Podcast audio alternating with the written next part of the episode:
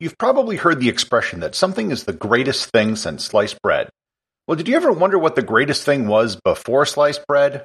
Or why we measure greatness in terms of sliced bread? Well, there is an answer to these questions. Learn more about why sliced bread is so frickin' amazing on this episode of Everything Everywhere Daily.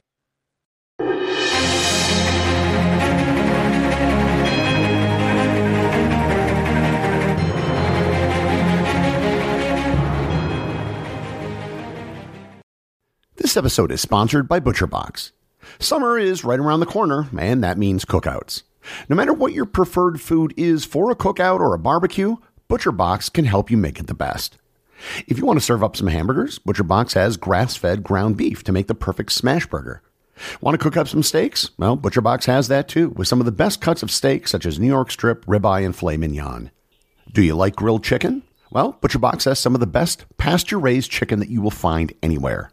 And if you really want to wow people at your next cookout, you can try grilling some of their wild caught salmon on a cedar plank. Sign up at butcherbox.com slash daily and get a special deal. ButcherBox is offering my listeners a free for a year offer plus an additional $20 off. You can choose salmon, chicken breasts, or steak tips free in every order for a year. Sign up today at butcherbox.com slash daily and use code DAILY to choose your free for a year offer, plus get $20 off your first order. This episode is sponsored by Heaven Hill Bottled and Bond Bourbon.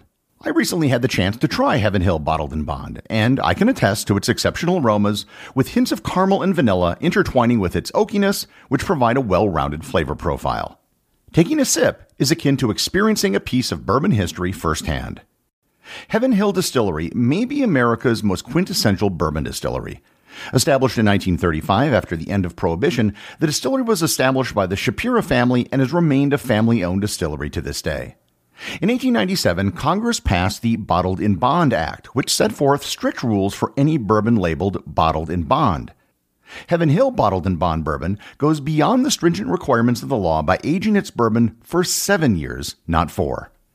The end result is a gold medal winning bourbon that truly stands out. Available nationally, look for a bottle at your local store. Heaven Hill Bottled in Bond. Heaven Hill reminds you think wisely, drink wisely. This episode is brought to you by the Travel Photography Academy. Have you ever been on a trip and wondered why your photos don't turn out like the images you see in travel magazines? If you're going to spend thousands of dollars on a trip and hundreds to thousands of dollars on a camera, you owe it to yourself to get the highest quality images from your trip. That's why I created the Travel Photography Academy. I set out to travel around the world in 2007 with an expensive camera and I had no idea how to use it. As I traveled around the world, I taught myself the art of travel photography, eventually mastering it to a point where I was named Travel Photographer of the Year three times in North America. The Travel Photography Academy is an online course that teaches you everything you need to know to master your camera and to take better photos on your next trip. To improve your photography and to get better images on your next trip, visit travelphotographyacademy.com or click in the link in the show notes.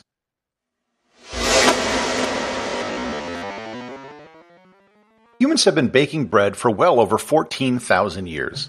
The earliest evidence of human bread making was charred crumbs found in 2018 in the Black Desert of Jordan, and it indicates the people there were making a type of flatbread that was probably eaten with meat, the world's first sandwich. Bread became the staple product of many civilizations in Asia, Europe, and Africa. Bread in circuses were the staple of ancient Rome, and it was how many emperors were able to stay in power. Bread has been called the staff of life, and it plays a central role in the rites of many Christian churches. When we dine with someone, we say we're breaking bread with them. Suffice it to say that bread has been really important to human civilization. For millennia, humans made loaves of bread by hand, and humans usually ate reasonably fresh bread on the day it was made. And for as long as humans have been eating bread, we have probably been slicing bread or at least cutting it with a knife, waiting patiently for the day to arrive when humanity would be freed of the horrible burden of having to slice bread by hand. Creating an industrialized way to slice bread and to sell it is much more difficult than you might think. Cutting bread isn't like cutting wood. Simply applying sharp blades to bread will usually squish it because the bread is so soft. Once the bread is cut, you have to keep the entire loaf together, or else you just have a bunch of loose bread slices flopping around, which can easily disrupt a bread assembly line. The arrival of pre-sliced bread arrived in July 1928 in the small town of Chillicothe, Missouri. After several failed attempts and losing his original blueprints in a fire, an inventor by the name of Otto Frederick Rohwedder created a device that would cleanly cut a loaf of bread into slices of equal thickness. Originally trained as a jeweler, Rohwedder did extensive market research for years, sure that sliced bread would be a hit and it would make him rich. The invention did get a lot of attention at first. Upon its release, the new sliced bread was a front page story in the local Constitution Tribune. The paper reported that so neat and precise are the slices, and so definitely better than anyone could possibly slice by hand with a bread knife, that one realizes instantly that here is a refinement that will receive a hearty and permanent welcome. Success didn't happen right away, however. Sliced bread wasn't considered the greatest thing immediately. One problem that sliced bread had is that it went stale faster. Because each slice was exposed to the air, the entire loaf could dry out quickly. Also, people just aesthetically didn't think that a loaf of sliced bread looked very good compared to what they were used to. The loaves tended to slump and people said it looked sloppy. Rohwedder developed seven patents between the years 1927 and 1936, all dedicated to bread slicing. After further refinements in the process, Rohwedder eventually sold the bread cutting machines to the Continental Baking Company in New York City. They used the bread cutting machines on their signature line of bread they called Wonder Bread. It was then that sliced bread really took off. Sliced bread took less time to prepare. Thinner, more uniform slices made it easier to toast, and the sale of pop up toasters took off as a result. It was the popularity of sliced bread which made peanut butter and jelly take off in the United States, as it allowed children to easily make their own sandwiches without having to use a knife.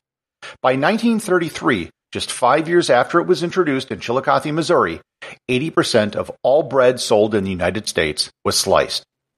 In the United Kingdom, the first bread slicing machines were first installed in 1937 at the Wonderloaf Bakery in Tottenham, England, and sliced bread accounted for 80% of bread sales there by 1950. There was one setback in the history of sliced bread, and that occurred in 1943 during World War II. U.S. Secretary of Agriculture Claude Wickard placed a nationwide ban on sliced bread. The intent was to save metal and wax paper, which was used in the production of sliced bread for the war effort. There was a strong nationwide backlash to the sliced bread ban, and it was quickly reversed in only three months. This brief history of sliced bread is fascinating, but it really doesn't answer the question why we use the phrase the greatest thing since sliced bread. In doing research for this episode, I couldn't find anyone who could give a clear answer.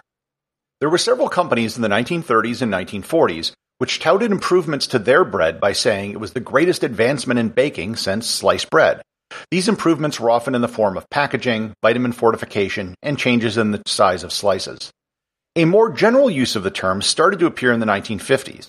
In 1951, American journalist Dorothy Kilgallen, writing for the New York Journal American, reported that English actor Stewart Granger is the greatest thing since sliced bread.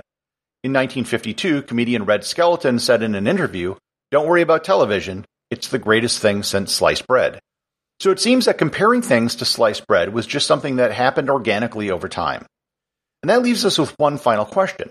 What was the greatest thing before sliced bread? Well, we actually have an answer to that. It was given in the July 6, 1928 edition of the Chillicothe Constitution Tribune, which I mentioned earlier.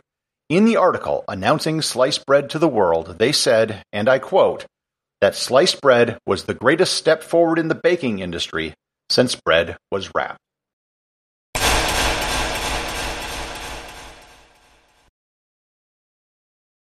This is a brand new podcast, and as such, it can really use your support. If you know someone who is curious and you think would like the show, please share it with them. And if you've enjoyed the show, please subscribe on Apple Podcasts or Google Podcasts, where you'll get new content for curious people every day in your podcast player. And leave a five star review. More reviews can help the show be discovered by more people. And also, please support the show over on Patreon, where you will get exclusive audio content not available in the podcast feed merchandise such as t-shirts, and you'll be able to submit ideas for future episodes. Until next time, stay curious.